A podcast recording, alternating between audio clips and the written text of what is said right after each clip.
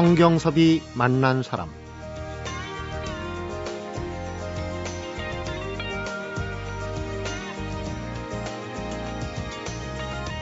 겨울이 그렇게 춥더니 또 봄은 너무 일찍 온다 그러네요. 제주도에서는 4월 5일부터 7일까지 벚꽃 축제 기간으로 정했는데 벚꽃이 예년보다 훨씬 빨리 핀다는 얘기가 나오니까 긴급 회의까지 소집하고 축제 기간을 한 주 앞당겼다는 소식이 들립니다. 하늘과 관련된 그 어떤 일에도 차질이 있다. 또 한 번 자연이 하는 얘기에 귀를 기울이게 됩니다. 성경섭이 만난 사람 오늘은 임진모 음악평론가 오은영 영화펀드 매니저가 함께하는 문화야 놀자 Old and New로 만납니다.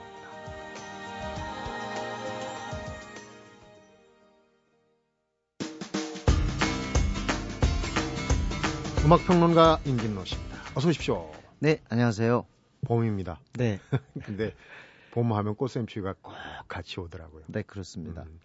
오늘 가수를 말하다는 이름 때문에 그런지 약간 봄이라 그런지 네. 봄 냄새 봄하고 좀 잘 어울리는 글쎄요. 아티스트를 갖다 고르고 또 선곡하는데 이렇게 계절을 반영하진 않는데요. 음, 왠지 뭐 조금 생각해 볼 만한 네. 그런 아티스트라서 음, 오늘 제가 이 팀을 골랐지요. 시인과 촌장입니다. 그렇습니다. 네, 시인과 촌장.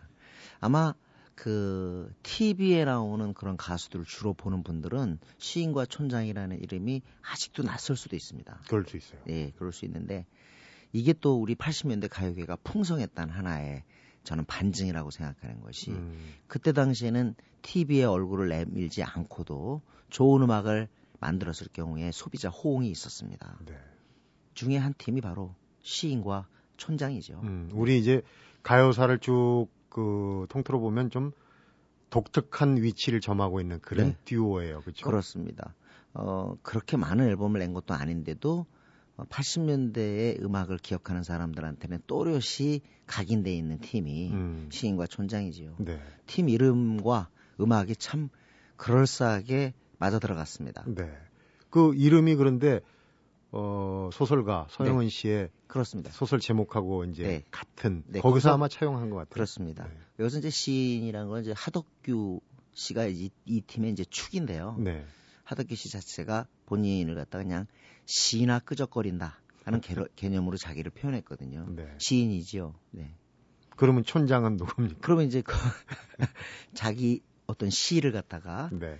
그리고 자기가 만든 멜로디를 갖다가 연주로 풀어주는 사람. 음. 그 사람인데 일단 우리가 알고 있는 시인과 촌장은 이집입니다 사실은. 네. 그 이집인데그 이집에서 그 연주를 풀어준 사람은 하여튼 뭐 그 이후에도 우리나라 연주자로선 최고, 최고의 바쁜 생활과 그리고 위치에 올라선 함춘호 씨죠. 기타리스트죠. 그렇습니다. 네. 네.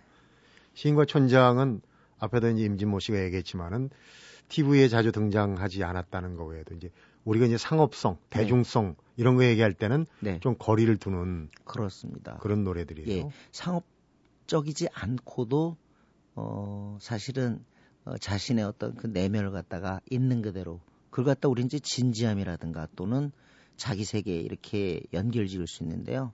그렇게 진지하게 음악을 해도 통하던 시대가 1980년대였고 네. 저는 사실 그 부분은 지금도 가능하다고 봐요. 음. 꼭 상업적인 방식과 접근법을 취하지 않아도 자기의 음악을 갖다 진솔하게 풀어냈을 때 잘 만들면 소비자들과 접점을 마련할 수 있죠. 음. 그 임진모 씨가 시인과 촌장의 어떤 그 평론 쓴 대목에 이분들 노래 가사에는 유난히 새가 많이 등장해요. 네네, 새가 많이 등장. 시인과 촌장과 새. 예, 예. 새가 두 가지로 저는 이렇게 많이 등장했다고 보는데 같은 새인데 하나는 날아다니는 새고요. 음. 그래서 비둘기 노래가 많아요. 비둘기 새 네네, 중에도 예. 어, 아마 비둘기가 평화의 상징이었기 때문에 주목하지 않았을까 싶고요. 또 하나 새는 new입니다, new. 음. 그래서 새벽, 뭐 새날, 새로운 이런 등등의 어, 제목과 그 다음에 가사 저기 저이 가사가 많지요. 음. 일테면 이제 그 음. 가장 대표적인 곡이 네, 이따가 들어보겠지만은 네, 가시나무에도 네, 새가 그렇습니다. 근데 사실은 이 팀은 조금 더 찬찬히 조금은 깊이 들여다볼 필요가 있는 게 얼핏 봐서는 그냥 낭만적인 노래 같아요. 네. 이 시인과 촌장. 근데 실제로 거기에 들여다 보면 어떤 그런 낭만적인 것도 있지만 거기에는 자, 자유라든가 또는 시대에 대해서 뭔가 우리들의 권리를 찾겠다라는 그러한 내용이 아주 운유적으로 표현이 돼 있습니다. 네. 그렇기 때문에 꼭 직접적으로 뭐 싸우자 이런 내용이 아니더라도 굉장히 건강한 메시지를 갖다가 갖고 있었죠. 음. 그래서 그때 당시에 팬들이 시인과 촌재의 음악을 기억하는 것 같습니다. 네. 그럼 사랑일기를 네. 듣고 또 얘기를 나눠보도록 하겠습니다.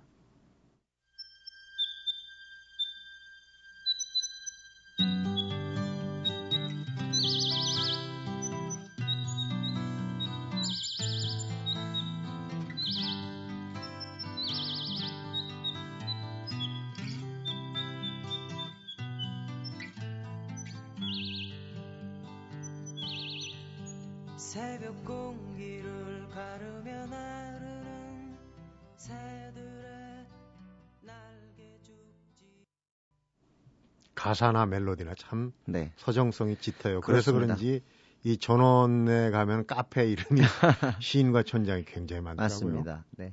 어, 어떻게 보면 그 시절에 들국화가 있었는데요. 들국화하고 시인과 촌장을 딱 이렇게 나눠서 생각하면 될 것 같아요. 그러니까 네. 시대를 바라보는 눈을 갖다가 한쪽은 굉장히 강렬하게 또 한쪽은 조금은 서정적으로 은은하게 음. 시인과 촌장은 바로 후자 쪽이죠. 그런데 네. 역사적인 사건입니다만 1987년에 네네. 어, 노태우 대통령하고 음, 삼김이 어, 붙었을 때 삼김이 붙었는데 야권이 아, 패배했죠. 단일화가 안 돼가지고 졌어요. 그때 이제 음. 어, 진보 성향의 노래를 부르겠다 이렇게 공언을 네. 하면서 그때 노래풍이 조금 달랐다. 음, 그래서 그때 만들 때는 굉장히, 굉장히 강경한 그런 메시지의 음악을 미리 만들어 놨었어요. 네. 그런데 이제 막상 녹음에 들어갈 때 사실 또 하덕규 씨는 어, 그야말로 그야말로 톡실한 크리스찬입니다. 그러면서 그때 새벽 기도를 하면서 자기 내면을 다시 돌아다 보면서 내가 과연 이런 노래를 할 수 있는 위치에 있느냐. 그런 어떤 일종의 갈등 속에서 완전히 곡을 갖다 바꾸게 되죠. 네. 그래서 복잡한 어떤 자기의 내면을 드러내는 곡이 바로 가시나무예요. 네. 내 속에 내가 너무나 많아. 하는 가사. 그때 정말로 많은 사람들이 이 가사에 공감했거든요. 네. 그러면서 이 곡을 만들면서 하덕규는 어떻게 보면 뒤도 안 돌아보고 CCM의 세계, 기독교 음악으로 이제 달리게 되는 거죠. 목사 안수도 네. 결국 2010년에는 워싱턴에서 목사 안수 받아가지고 지금 음악 목사로 활동하시는데 최근 좀 몸이 아파요. 네. 그래서 좀 쉬고 계십니다 지금. 음. 근데 이제 그 시인과 촌장의 네. 제목을 놓고 아까 이제 서영은 씨의 소설 음. 얘기했지만은 또 저희 프로그램도 전에 나왔던 김훈 작가도 네네. 네. 그 숲이라는 젊은 날의 숲인가요? 네, 젊은 네. 날 이제 그런 음. 작품을 썼는데 숲이라는 그 가사 말에 영감을 얻어 소설 썼다. 맞습니다. 그런 얘기를 하더라고요. 네. 그러니까 뭐 이 제목이 나를 갖다가 이제 쭉 내려 쓰게 만들어줬다 음. 하는 그런 표현. 등대처럼. 등대처럼.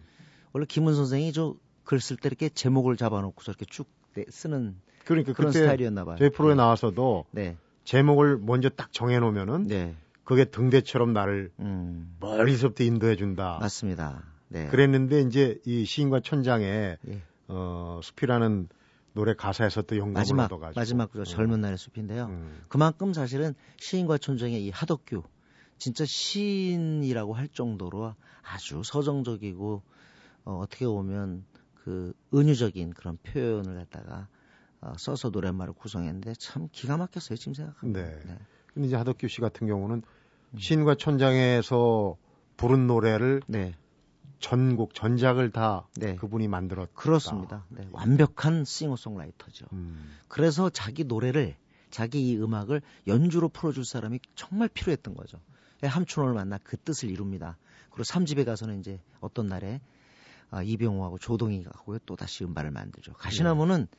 함춘호가 아니라 이제 이병호 조동희 얘기죠. 또 다른 분들. 네네네. 가시나무는 뭐 원곡도 워낙 유명하지만은 네. 조성모 씨가 리메이크 네, 한 네. 거. 그리고 작년 영화인가요? 도가니. 도가니. 도가니에도 가시나무가 삽입이 돼서 다시 한번 또 그 멜로디가 알려졌죠. 음, 공지영 원작 소설로 네네, 한. 네. 그러면은 뭐 가시나무를 안 들어볼 수가 없네요. 네. 하여튼 뭐 이 곡 때문에 다시 시인과 그 조성모가 음. 이걸 갖다가 히트시키고 그때 조성모 앨범이 거의 100만 장 가까이 나갔을 거예요. 그랬어요. 그러면서 이제 이 원곡이 시인과 촌장이라는 것이 알려졌고 근데 뭐 하덕규 씨는 그 뒤로도 계속 앨범을 냈고 특히 솔로 앨범에서는 제가 참 좋아했던 진달래도 반응이 좋았고 네. 자유 있잖아요 자유 자유 자유, 자유. 예, 로큰롤인데 그것도 굉장히 사랑받았어요 오늘 가수를 말하다 네. 마지막으로 어, 가시나무 들으면서 마무리하겠습니다 임진모 씨 수고하셨습니다 네 감사합니다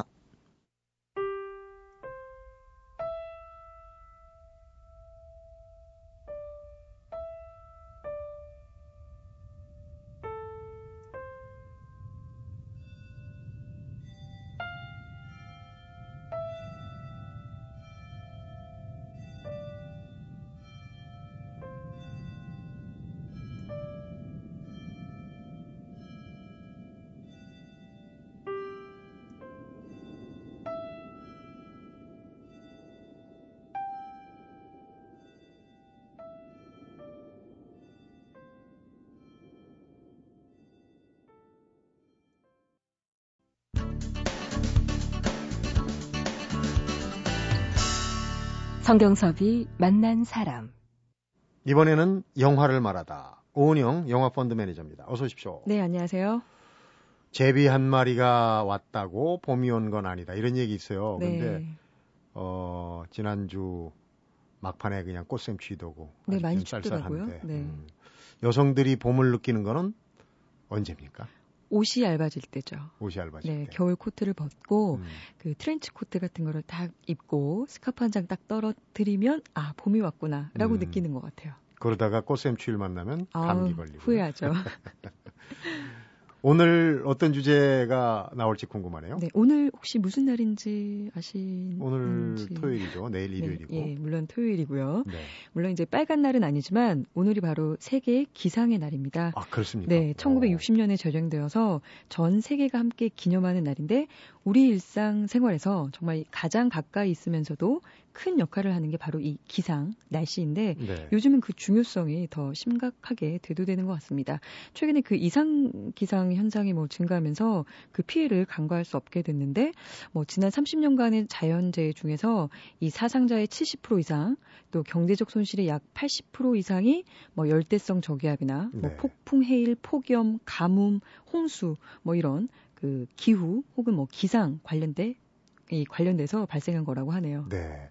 정말 자료 조사 많이 했어요. 좀 영화 주제 네. 선정하느라고 얼마나 고생을 하는지 아주 아유, 피부로 느껴집니다. 아유, 칭찬해 주시는 거죠? 네. 네. 얼굴이 빨개졌어요. 네. 근데 이제 가장 많이 하는 얘기가 어, 온난화 아닙니까? 우리도 지난 겨울에 네. 굉장히 추웠던 게 온난화에 네. 역설이다 그러는데 해서 오늘은 이 세계 기상의 날을 맞아 날씨에 대한 영화 몇 편 함께하면 좋을 것 같습니다. 네. 먼저 이 날씨를 이렇게 직접적인 소재로 삼고 있는 영화 또 없지 않을까 싶은데 1998년도 영화 어벤져로 시작해 보겠습니다. 네, 그 거기 나오는 여배우 굉장히 좋아하는데 우마 서먼. 네. 에단 호크의 부인이었었죠. 네. 네. 자, 이 날씨에 대한 이슈에서는 정말 전혀 빠지지 않는 나라가 바로 영국입니다. 이 영국을 배경으로 하는 SF물이 되겠고요. 비와 안개의 나라인 이 영국 어 뭔가 이 언젠가의 미래를 배경으로 하고 있는데 네. 정상적인 날씨를 위해서 이 기상 안전 보호 프로그램이라는 거를 인위적으로 작동을 하고 있습니다.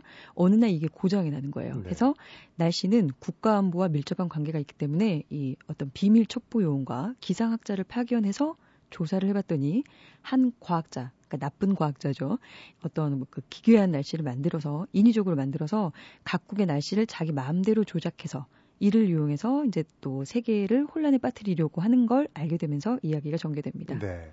날씨를 조작한다는 게 점점 현실적으로 가능한 부분이 되고 있어요. 물론 비를 내리게 하는 것도 있고 하지만은 실질적으로 이제 기상 조건을 좀 어, 살짝 바꾸는 거는 네. 과학적으로도 시도가 되는 것 같은데 이 정도까지는 아직은 아니, 아니죠. 어, 몇, 그 북경 올림픽 때 네. 개막식 날 그 비가 안 오게 하기 위해서 뭔가 이렇게 좀 인위적인 그 장치를 했다는 얘기가 얼핏 생각이 나네요. 중국은 네. 특히 이 비에 민감하기 때문에 네. 인공 강우 실험을 에, 세계적으로 좀 많이 실험을 하는 나라로 그렇게 알려져 있거든요. 네. 너무 곁가지로 가는 것 같은 네. 영화로 네. 이 영화가 이제 16년 전 영화인데 그때는 어 단순한 그냥 오락 영화로 생각하고 봤던 기억이 있는데 지금 제가 이제 원고 준비하면서 다시 한번 봐보니까 아 언젠가는 날씨로 이런 전쟁이 일어날 수도 있겠다라는 생각이 사실 들었습니다. 뭐 네. 뭐 육탄전, 뭐 무기전 생화학전에 이어서 날씨가 정말 중요한 쟁점이 될 수 있겠다는 건데 기상전이 되는 거죠. 그렇죠. 네. 이제는 정말 이 기후나 날씨 자체가 나라의 경쟁력이자 경제력이 된 것 같습니다. 네. 더불어 이 영화는 날씨 조작이라는 소재를 중심으로 하다 보니까 이 90분이라는 러닝 타임 안에 정말 각종 날씨, 흐린 날씨, 맑은 날씨, 뭐 비 오는 날, 폭풍우, 뭐 햇살, 구름, 뭐 이런 날씨에 관해서는 한꺼번에 다 접해 볼 수 있는 재미가 있는 영화도 되겠습니다. 네. 두 번째 영화, 이 저도 다행히 본 영화인데 참 정말 인류에게 이런 재앙이 올 수도 있겠구나 실감나게 하는 영화거든요. 네. 투모로우라는 투모로우. 영화입니다. 2004년도 영화인데 이 홍보 카피가 깨어 있어라. 그날이 다가온다. 입니다. 그냥 블록버스터 영화인 줄 알고 봤다가 나중에 등골이 오싹해지는 그런 느낌을 받았던 재난 영화죠. 그랬어요. 네. 그런데 벌써 2004년작인데 지금 뭐 케이블에서도 종종 자주 틀어주는 네. 영화기도 해요. 안 보신 분들은 굉장히 어, 실감나게 그 재, 재앙의 지구의 재난을 어, 볼수 있는 그런 부분이 네. 있어요. 말씀하셨던 지구 온난화가 바로 이 영화의 시작점이 되겠습니다. 이 온난화로 인해서 남극, 북극의 빙하가 녹고 또 바닷물이 차가워지면서 해류의 흐름이 바뀌게 돼서 결국 지구 전체가 빙하로 덮이는 정말 거대한 재앙을 맞이하게 되는 그런 이야기를 그리고 있는데 네. 어, 영화 2012 고질라, 뭐 인디펜던스 데이 등 이 블록버스터 영화를 참 잘 만드는 롤랜드 에머리히 감독의 작품인 관계로 이 영화에서도 정말 그 소위 거대한 재앙, 뭐 특히 기상에 대한 재앙들, 허리케인, twister, hail, 또 난기류, 폭풍우, 빙하 정말 어, 정신 쏙 빼놓게 시끌벅적하게 그려내고 있는 그런 블록버스터입니다. 네. 다만 이 영화가 그저 단순하게 어떤 시각적인 볼거리만 주는 이 오락 영화라고 치부하기엔 어, 여타 재난 영화들과 조금 달리 큰 경각심을 주고 있는 것 같아서 그 네. 점이 이제 특이했습니다. 일단 이 여러 현상들에 대해서 굉장히 객관적이고 설득력 있는 어떤 과학적인 설명을 바탕으로 영화를 또 진행을 하고 있고 네. 보통 이제 다른 재난 영화들이 일이 일단 발생하면 그걸 해결하고 또 헤쳐나가는 이 인간의 어떤 영웅주의를 다루고 있는 반면에 이 영화는 자연이 일으키는 재앙의 스펙타클함을 상당히 건조한 시선으로 어떻게 보면 좀 무서운 생각이 들 정도로 네. 좀그 그려내고 있는 게 좀 눈에 띄었던 것 같아요. 음. 정말 그 영화 속에서 이 한때는 정말 세계에서 가장 높았던 이런 위용을 자랑했을 그 초고층 빌딩 꼭대기 몇 개가 이렇게 빼꼼히 나와 있는 장면이 참 이 분노한 자연은 어, 인간을 너무 자, 작아지게 무력하게 하는구나라는 생각이 들었습니다. 그러니까요. 그런 장면 또 어떻게 촬영을 했는지 그 얼어서 쪽쪽 갈라지는 그런 모습들하고 네, CG들 참 네. 실감 났었던 것 정말 같아요. 인류에게 일어날 수 있는 미래에 가능한 일 중에 하나가 아닐까 하는 실감을 영화를 보면서 좀 느꼈던 그런 그 영화였던 것 같습니다. 세 번째 영화는 좀 독특한. 네, 어떤 기상재해에 대한 영화는 아니고 기상 중에서 특이한 현상인 백야를 함께 만나보실 수 있는 영화입니다. 네. 영화 인썸니아 소개해드릴게요. 불면증이란 뜻인데 인썸니아. 네, 네. 이 백야라는 게 그 고위도 지방에서 태양이 지평선 아래를 아래로 내려가지 않아서 이게 밤이 없고 낮만 계속되는 현상 모두들 이제 알고 계실 것 같은데 네. 세상이 시끄럽고 훤한 이낮 시 있으면 모든 걸 다 덮어주고 또 조용하고 어두운 밤도 있어야지만이 조화가 이루어지는데 낮만 있다 보니까 잠도 잘 못 자고 또이 음. 불면증에 시달리기가 딱 좋은 신비롭다 못해서 조금 다소 부정적인 뉘앙스를 주는 게 바로 이 백야고 그 네. 백야를 배경으로 해서 일어나는 어, 이야기가 되겠습니다. 음, 그렇군요. 어느 설정이든 좀 특징을 갖게 되는 그런 이제 특징을 어, 강조하게 되는 죽음이 없어져서 오히려 죽음이 예, 사회 혼란을 불러 일으키는 네, 그런 그 그런 영화도, 어, 영화도 있고 작품도 있는데 네. 이게 이제 어둠이 없어서 오히려 네. 사회의 어두운 면이 노출이 되는 그런 맞습니다. 거네요. 이 백야라는 특이한 기간에 접어든 알래스카를 배경으로 하고 있고요. 살인 사건이 발생합니다. 그리고 이를 해결하기 위해 이 LA 경찰 알파치노가 어 알래스카로 넘어오게 되는데 네. 본인도 우연히 살인을 저지르게 되고 이 하필 살인 사건의 용의자가 이 살인 어, 알파치노의 살인 현장을 또 목격하고 서로 협박하는 이야기를 담고 있습니다. 네. 이 주인공의 죄책감, 또 심리, 심리적인 압박감, 그리고 불면증에 시달리는 이 주인공의 어떤 날카로운 신경을 바로 이 백야 현상이 한 번에 설명해주는 어, 장치로 잘 활용이 되고 있는 것 같아요. 네. 알파치노가 또 LA 경찰을 예, 역할을 했군요. 네, 개인적으로 어울리, 참 좋아하는 네, 좋은. 배우시죠. 네. 인썸니아까지 잘 들었고요. 이번 주 개봉작으로 가보겠습니다. 네. 자, 한 해에 서너 편 나오면 많이 나오는 반가운 장르가 있습니다. 바로 로맨틱 코미디인데요. 로코라고 그러죠. 네, 로코 한 편이 개봉했습니다. 왠지 제목에 손을 이렇게 대보고 싶게 하는 영화, 연애의 온도입니다. 네. 자, 누구나 한 번쯤 해봤고, 또 지금 하고 계실 수도 있고, 또 앞으로 하게 될 이 연애의 온도, 뭐 따뜻할 수도 있고, 뜨거울 수도 있고, 어, 서늘할 수도 있고, 뭐 시리도록 차가울 수도 있겠습니다. 네. 이 영화에서는 이 남녀 주인공의 연애사를 통해서 이 다양한 연애의 온도를 그려내고 있습니다. 자, 특이하게 그 보통의 로맨틱 코미디가 남녀가 만나서 사랑에 빠진 후에 뭐 결국 헤어지거나 해피엔딩으로 끝나거나인데 이 영화는 이 오래 사귄 두 남녀가 이별을 하면서 영화가 시작이 됩니다. 네. 로맨틱 코미디 영화가 이 어떻게 보면은 거기서 거기일 수 있기 때문에 참 다양한 그 설정을 하고 이름도 연애의 목적, 연애의 기술, 또 뭐 연애 조건 뭐 이런데 이제 연애 온도까지 온도가 갔어요. 나왔어요. 네. 자, 이 이별 후의 모습들이 더 다이나믹하긴 한데 이렇게 울고 짜고 이 감정의 진폭이 큰 어떤 사랑 이야기보다는 정말 우리의 일상 이야기 같은 어, 현실적으로는 그 소위 시크하게 그려낸 음. 연출력이 좀 독특했던 것 같고요.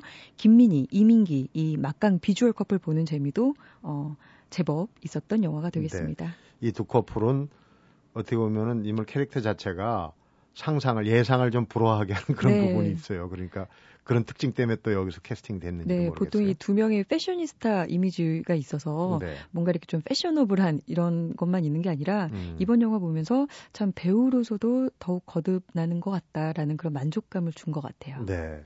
로맨틱 코미디 한 편, 어, 또 한 편은 좀 스케일이 큰 영화 같네요. 네, 이 연애 온도에서 남녀 주인공의 비주얼이 눈에 띄었다면 이 영화는 어, 얼마 전에 열렸던 아카데미 시상식에서 의상상을 수상했습니다. 해서 뭔가 시각적인 아름다움, 어떤 화면의 화려함의 극치를 보여준 작품이다라고 이미 인정받은 영화입니다. 네. 안나 카레리나입니다. 그러니까 이 톨스토이 원작의 맞습니다. 바로 그, 그, 그, 안나 안나 카레리나 카레리나. 맞습니다. 참이 남부러울 것 없는 이상적인 가정 그리고 이 아름다움을 지닌 주인공 안나 카레리나가 매력적이고 젊은 이 남자 장교를 만나서 어떤 그 파국에 어, 치닫게 되는 비극적인 사랑 이야기를 갖고 있는 어떤 소설에 대해서는 많은 네. 분들이 알고 계시죠. 이번에 이제 스크린에서 만나보실 텐데 그 어톤먼트라는 영화 그리고 오만과 편견이라는 영화 이런 네. 어떤 명작들을 스크린으로 옮긴 경험이 있는 조 라이트 감독 그리고 최근에 레미제라블 굉장히 많이들 보셨잖아요. 네. 그 레미제라블을 성공시킨 제작사 워킹 타이틀이 손을 잡고 만든 영화다라는 정보만으로도 영화의 어떤 작품성이나 볼거리는 어 굉장히 개런티된 그런 영화가 아닌가 싶고요. 음, 특히 이 영화는 어떤 명작 소설의 탄탄한 내용 또 시각적으로는 어떤 궁극의 화려함을 보여주는 영상이 만났기 때문에 간만에 이 스크린이 꽉 찬 영화가 아니었나라는 생각이 드는 그런 개봉작이었습니다. 그러니까요. 그 빅토르 위고의 원작을 레미제라블은 이제 뮤지컬 형태로 네. 했는데 지금 어, 톨스토이 원작의 안나 카레니나 이거는 정통 드라마입니다. 드라마인데 네. 연극을 보는 느낌으로 네, 맞습니다. 만들었다. 제가 이제 이 영화 시사를 보고 어 뭔가 진짜 연극을 보는 것 같다는 느낌이 들어서 일부러 보도 자료를 한번 찾아봤더니 아니나 다를까 감독이 이런 코멘트를 달아놨더라고요. 그러니까 네. 단순한 러브 스토리를 보여주기보다는 당대의 뭐 계급사의 모습, 또 정치적인 면, 또 도덕적인 가치를 복합적으로 스크린에 표현해 표현해 내고 싶어서 네. 차별화된 세트 구성을 하고 싶었다라고 이제 멘트가 나와 있었고요. 해서 뭐네 개의 스테이지 또 100여 개의 어떤 세트를 통해서 굉장히 뭐 무도회장, 아이스링크장, 경마장, 기차역, 뭐 대저택 등등 어떤 다양하고 웅장하고 화려하면서 섬세하기까지 한 그런 미술 세트들을 굉장히 장면마다 자연스럽게 연결되게끔 그렇게 연출을 했던 게 상당히 인상적이었어요. 그렇군요.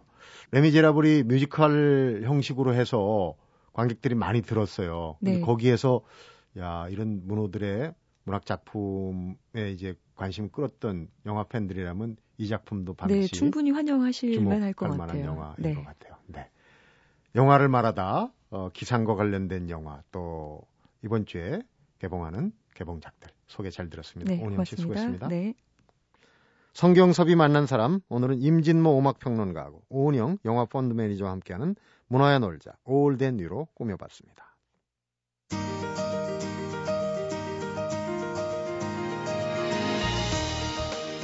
재난 영화, 재앙 영화를 보면은 마지막에 살아남는 사람이 꼭 있습니다. 그리고 관객은 그 살아남은 사람이 나라고 생각을 하기 쉽죠. 지구에 단 한 명만 살아남아 있어도 그 사람이 나일 수 있다고 생각하는 거. 이런 게 바로 희망이 아닐까 하는 생각도 드는데 나를 주저앉혔던 일이 있었다면 오늘 후를 털고 일어나는 주말 되시기 바랍니다. 성경섭이 만난 사람 오늘은 여기서 인사드립니다.